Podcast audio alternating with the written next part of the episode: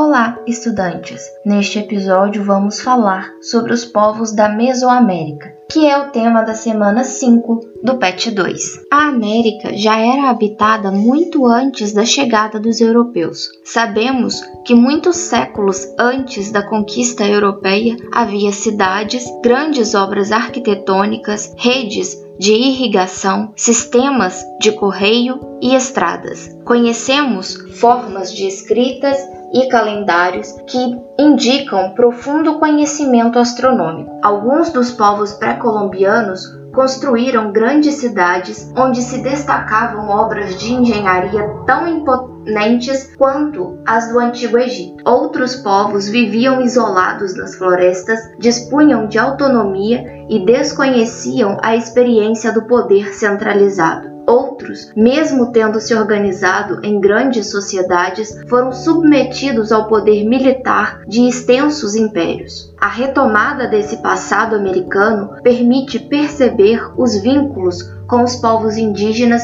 que hoje vivem no continente. Os indígenas atuais desfrutam de uma situação bastante diferente da de seus antepassados. Muitas de suas tradições, porém, persistem eles foram adaptados a novas condições de vida das comunidades que sobreviveram e dos descendentes das etnias pré-colombianas, que se incorporaram às sociedades instauradas desde a colonização. As primeiras sociedades pré-colombianas a apresentarem uma organização socioeconômica e política complexa foram o a dos Eumecas e a dos Maias. Os dois povos viveram próximos na Mesoamérica durante séculos. Os Olmecas se situavam na parte sul do atual México, próximo ao litoral do Golfo do México. Alguns indícios permitem supor que eles ocuparam essa zona por volta de 1500 a.C.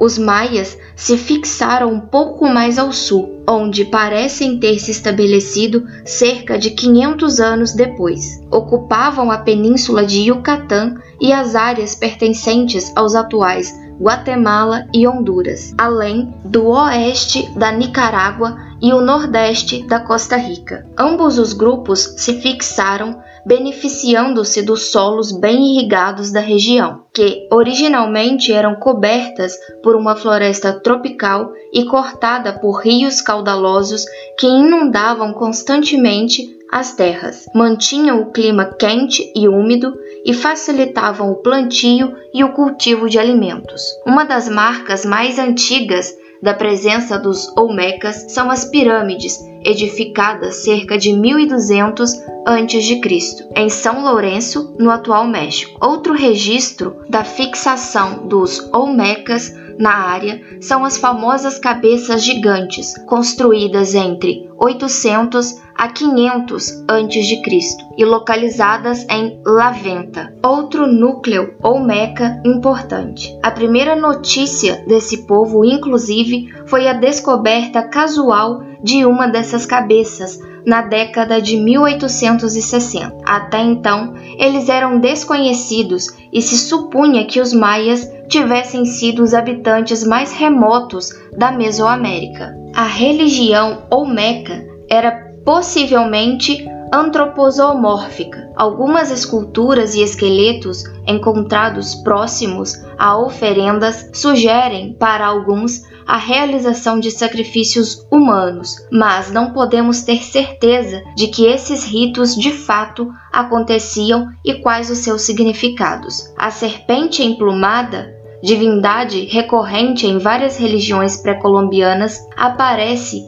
em representações olmecas. Uma curiosidade sobre os olmecas é que eles podem ter sido os inventores da pelota, um jogo de bola que disseminou na Mesoamérica. Na região de Chiapas, no atual México, foi identificado um campo para disputa construído por volta de 1400 a.C. No estado de Vera Cruz, no sul do México, encontraram dúzias de bolas de borracha feitas de látex de seringueiras locais, utilizadas no jogo, possivelmente datadas de 1600 a.C. Os motivos do fim da sociedade olmeca são desconhecidos. Alguns monumentos de São Lourenço foram atacados e parcialmente destruídos ou queimados por volta de 700 a.C. No século 4 a.C., a população olmeca decresceu bastante. Para alguns estudiosos, o declínio foi provocado por fatores ambientais. Para outros, os olmecas teriam entrado em conflito com outros grupos,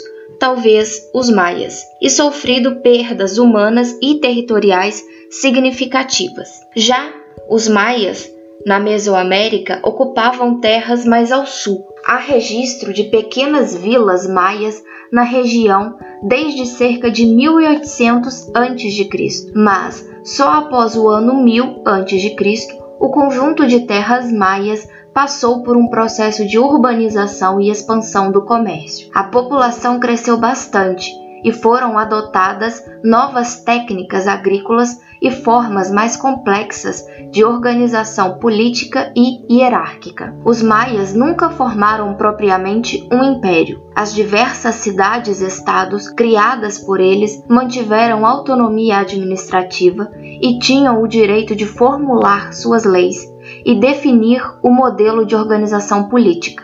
A maior parte da população vivia nas áreas rurais e se dedicava à agricultura. Mas as cidades tinham importância política e religiosa. Nelas moravam os nobres, os funcionários de Estado e provavelmente os sacerdotes. Além disso, abrigavam os locais de culto. Os setores mais importantes da economia maia eram a agricultura.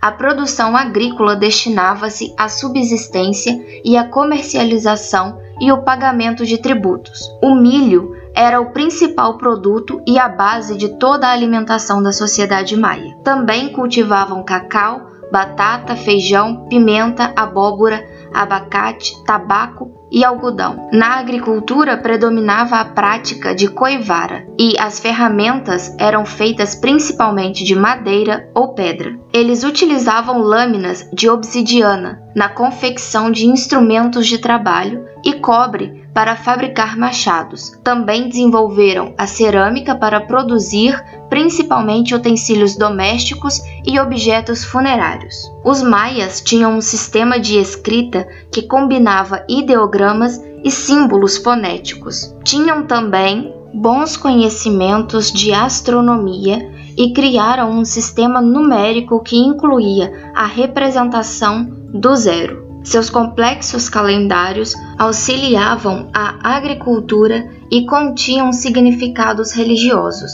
Vários registros da engenharia e da arquitetura maia, talvez as mais complexas da América pré-colombiana, sobreviveram nas ruínas arqueológicas das antigas cidades maias, como Chichen Itza, localizada na península de Yucatán, no México, a cidade combina características maias e toltecas. A pirâmide geométrica de Kukulcán homenageia a serpente emplumada, entidade maia. Abriga ainda o observatório astronômico conhecido como El Caracol. A cidade de Copán situada na atual Honduras, no qual o sítio arqueológico abriga uma coleção de 38 estelas, um monumento vertical feito de pedra em que os povos antigos faziam inscrições que representam a história da cidade, também com uma rede de túneis e a escada de hieroglifos, que narra a história dos 16 reis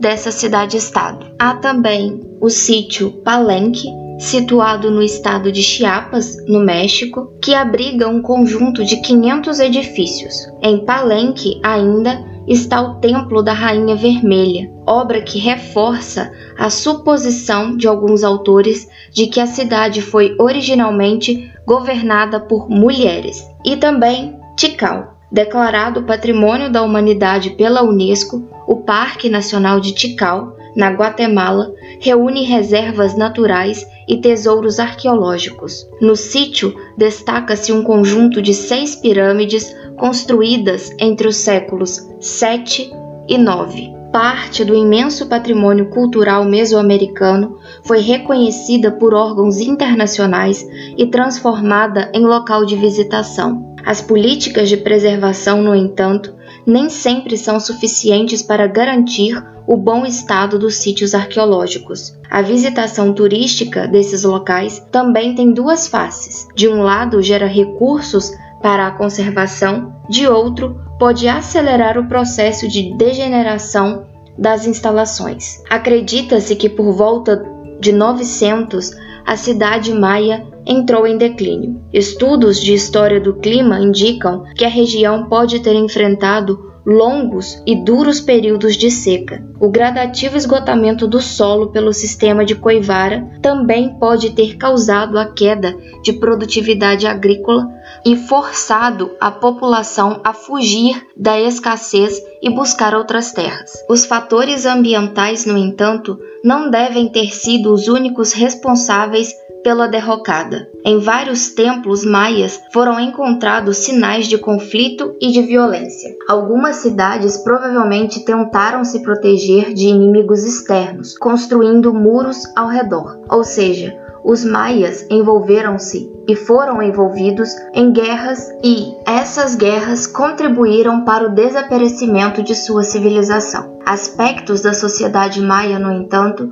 sobreviveram ao tempo. Um dos exemplos mais destacados é o Pulvu, um livro sagrado de autoria desconhecida e provavelmente escrito no século XVI, que relata a criação do mundo e a história dos reis e povos maias. Cerca de 30 línguas de origem maia são hoje faladas no México e no norte da América Central. E assim, vamos finalizando este episódio. Desejo bons estudos, até a próxima!